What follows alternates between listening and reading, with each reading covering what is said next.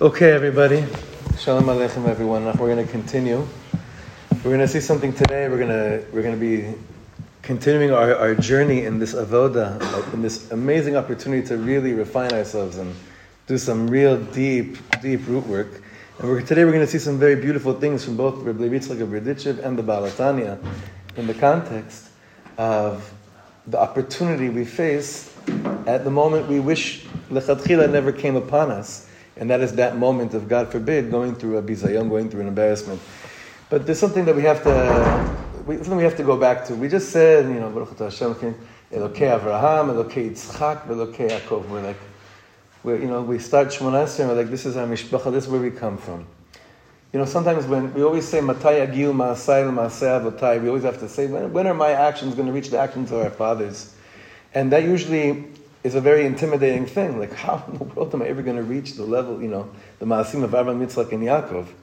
Well, one of the things that we could probably find ourselves in when it comes to reaching the levels of Avraham, Yitzchak, and Yaakov is think about what they went through.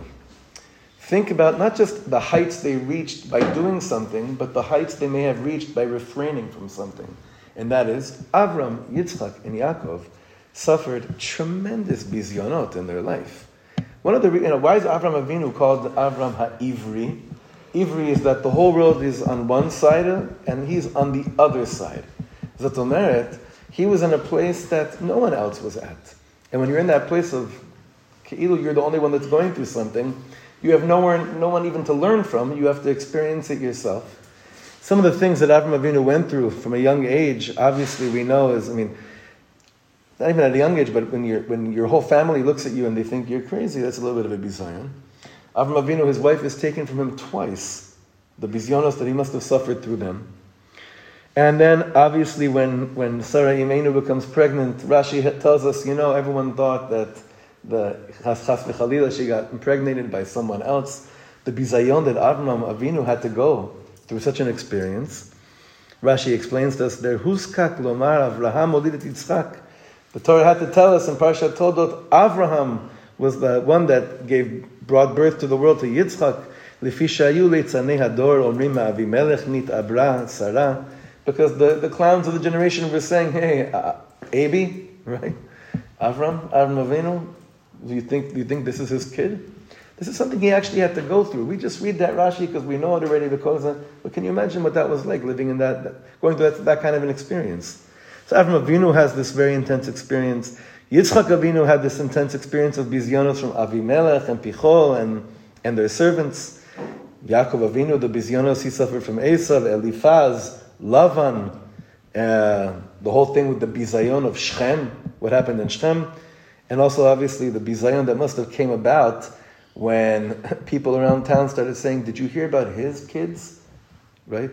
You hear about the we call them the Avinus, right? Yaakov Avinu. The Avinu household, you know what's going on by them? The brothers tried to kill another one. You know, the bizayon that you must feel, that he must have felt as well. Moshe Rabbeinu, Aaron HaKohen, the bizyonot they suffered specifically from Datan and Aviram. And we see in Pashas Korach the bizayon that Moshe and Aaron both, both, both took, the humiliation they took, which kind of wasn't just from Korach and Adato, but it seemed like it went on the whole nation. So this, we have to understand that if all of our avot went through such tremendous bizyonot, it seems that there's some kind of mahalach here, eloki, some kind of godly move that's saying to us, and it seems like this, there is no other way of becoming really great unless you learn how to deal through humiliation. It seems like it's a tnai hechrechi. That means that it's like it's a must. It's not something you could avoid. You can't really dodge it. It seems like it's something that has to be go through. You go weiter, we continue, David Malka Meshicha. What, can you imagine what it's like to be grown up in a house where they think you're a bastard, that you're a mamzer? What David Amelech had to suffer through, the bizayon, his own son is trying to kill him, right? This is stuff like we, you know, we talk about their lives, but these essential pieces of the puzzle form for us the path to mamish greatness. So Rav Brody explains, he says over here a beautiful thing. He says, David HaMelech took the experiences of Bizyonot and basically formed Sefer Tehillim.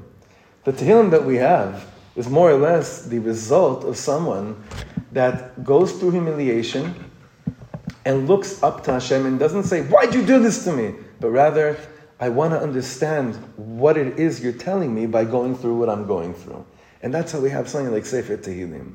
And when you look at anyone in our Masorah that achieved greatness, it seems, again, that this was not just a happenstance, this had to be, this Inyan of going through a Bizayon had to be part of them making them as great as they truly were.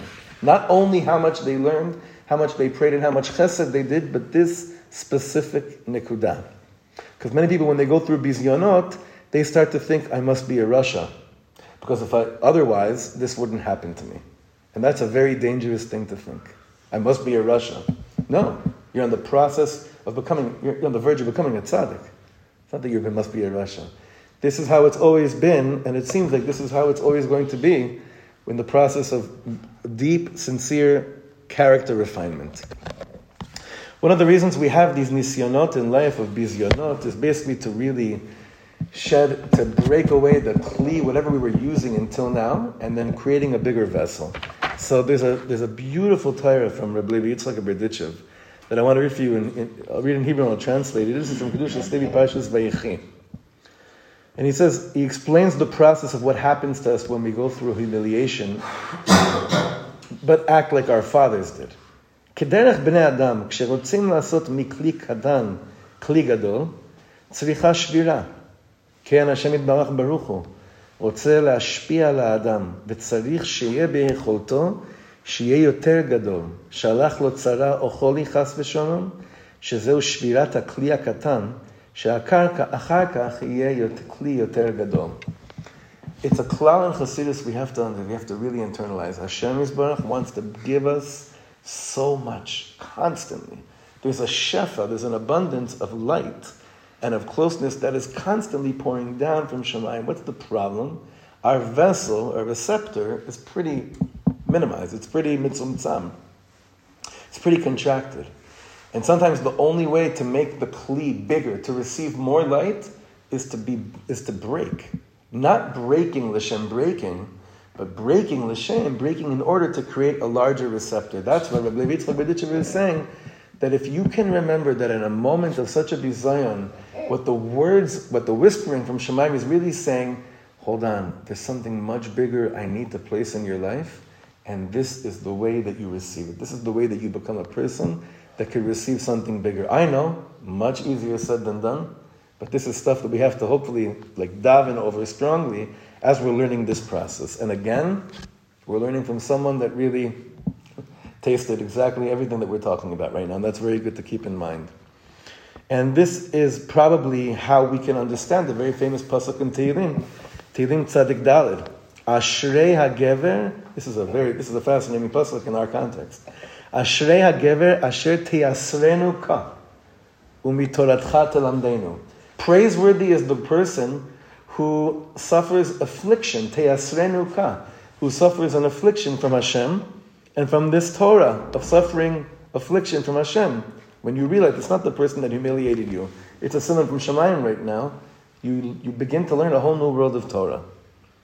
And when a person stands through a bizayon like this, when you go through a nisayon like this, and you go inward instead of outward, the Baal HaTanya says, at that moment, you matzdik kiyumcha, you actually justify your existence. And you, in his words, you, you you justify your purpose in this world. And I read you from the Tanya. This is from Igeres HaKodesh, Perik Yud Aleph. The Baal HaTanya says like this, Ikar briyata adam ba'olam hazeh, the main purpose, while we were created in this world, hu bishvil benisyanot elu, is for a person to be tested with these specific types of, of nisyanot. Veladat et asher bilvavo, and to know within his heart, im yifne levavo acharei elokim achirim, ובהם, שהם טייבס הגוף, המשטר שלהם יסית של האחרא, ובהם הוא חפץ, או עם חפצו ורצונו לחיות חיים אמיתיים המשתלשלים מאלוקים חיים. At the moment that this humiliation is presented before you, the Baal HaTanya says if you can hold on to the purpose of what's going on with you right now, you're ki'ilu matzdik, you're, you're causing the purpose of you being in this world to be justified. That's a pretty big statement mean, every time that you're mitbazeh, every time that someone, that God forbid, you're humiliated, you're shotek in ma'avir al midotav. You actually are silent and you go above and beyond your nature. What's called ma'avir al midotav. You don't let that bad place get the best of you. And you're not trying to, you're not trying to protect your own honor, your own kavod. The way Rav Brody explains this there, at that moment, you're mashlit the malchut of HaKadosh Baruch Hu on the Sitra Achra. At that moment, you make Hashem a greater king in this world. At that moment, you mamash, we're, we're always trying, Kabbalat Ol Malchut Shamayim, to be Mamlich Hashem, you know, crowning Hashem as king is not just something that we wait for Rosh Hashanah and Kippur, you know, the, the, the Chagim to do. That, B'chol Etu B'chol Sha'ah, that opportunity is given to us. He's basically explaining this based on what the Baal HaTanya said, that every time that I go through this Nisayon like a champion, I'm making Hashem more of a king in this world. It's more revealed in this world. Because basically, what am I running after when I, when I react? I'm running after my own kavod. What's the purpose of this world? Melochol ha'aretz kvoda, Hashem's kavod. But you have to be at a very, very, very high level to be able to respond to someone who's dissing you, and doing it in the name of Kavod Shamayim. Like there was one Rosh Yeshiva that would walk into a room, and when he saw people weren't standing, so, you know, he, he would rip into the students that they hate God. I don't know how, what kind of a, a taste of Yiddishkeit you give over to students like that. What he was trying to say, obviously, is it's not me you're standing up for, you're standing up for the covenant of the Torah. There are better methods to implement that, that limud. That's a pretty, pretty harsh one. I don't know how much it worked. Huh? you hate God. Uh, okay, I'll stand up for you next time. uh, you'd be shocked. We've gotten, we've gotten much better in the world of, I, we really have. We've gotten much better in the world of chinuch. So this Rabbi Nachman says like this, this is Likutei Moharan Kuf Mem Aleph. Let's bring this, bring this down. כשאדם רוצה להצדיק את עצמו להתקרב להשם יתברך, אזי מצדיקים עליו את הדין, דהיינו שנמשכים עליו דינים וייסורים. When a person wants to get close to HaKadosh Baruch Hu, so they say, you really want to get close? Okay, you got to go through some, something heavy. You got to see how much din, how much the sense of this, the side of judgment, is applicable to you or not if you really want to get close. In what form does din come onto a person? Dinim come through the pain of affliction of being humiliated and being embarrassed. And then the question is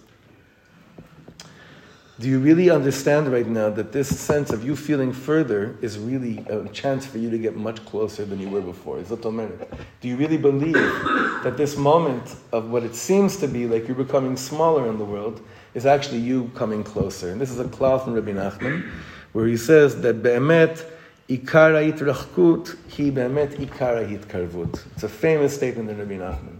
At that exact moment that it seems that every reason in the world is leading you to be pushed away, when you really want to come close, like it happens to all of us, I take on something, and now I'm trying to get, come closer. And then when I come to shul, I finally start coming to minyan. That guy gives me a look that makes me feel like I'm a nebuch or they come and say a certain statement to me, this is after I chose to come closer. Rabbi Nachman says this always happens. You don't feel like you're being pushed away when you're not trying to come close. You only feel like you're being pushed away when you're trying to come close. This is a key. If you, if you could remember that when going through, bizayon, through a bizayon, that could save you. That can save you from losing it. And it could save you from not utilizing the opportunity of siyait karvut that really happens right now. And Rabbi Nachman continues and he says like this, and we'll end with this. כשחולקין על האדם ורודפים אותו, when there's a machlokus on a person and he's being רודפין אותו, persecuted, he's being hunted down. הכל הוא כדי שיתקרב על ידי זה דייקה להשם יתברך ביותר. This is only in order to cause a person to dafka try and be able to get closer. כי כל מה שרודפין אותו, מבזין אותו, ועושים לו ייסורים. Because the more you realize that a person gets humiliated and becomes pained with afflictions from this, it causes him to, to run more to Hashem, to say, I have nothing, I have nothing. Because at a certain point a person realizes, I got nothing besides this. Nimtza. So we see here. So you, you, you absolutely see here that as a, as a result of what caused you to feel so small and humiliated, that person ended up being the greatest shliach for you to develop a brand new vessel which could contain so much more light and shefa than you had a moment before. Uh, th- th- these are very hard Torahs. This is a very high Torah. This is a very, very deep teaching that cuts through everything in life.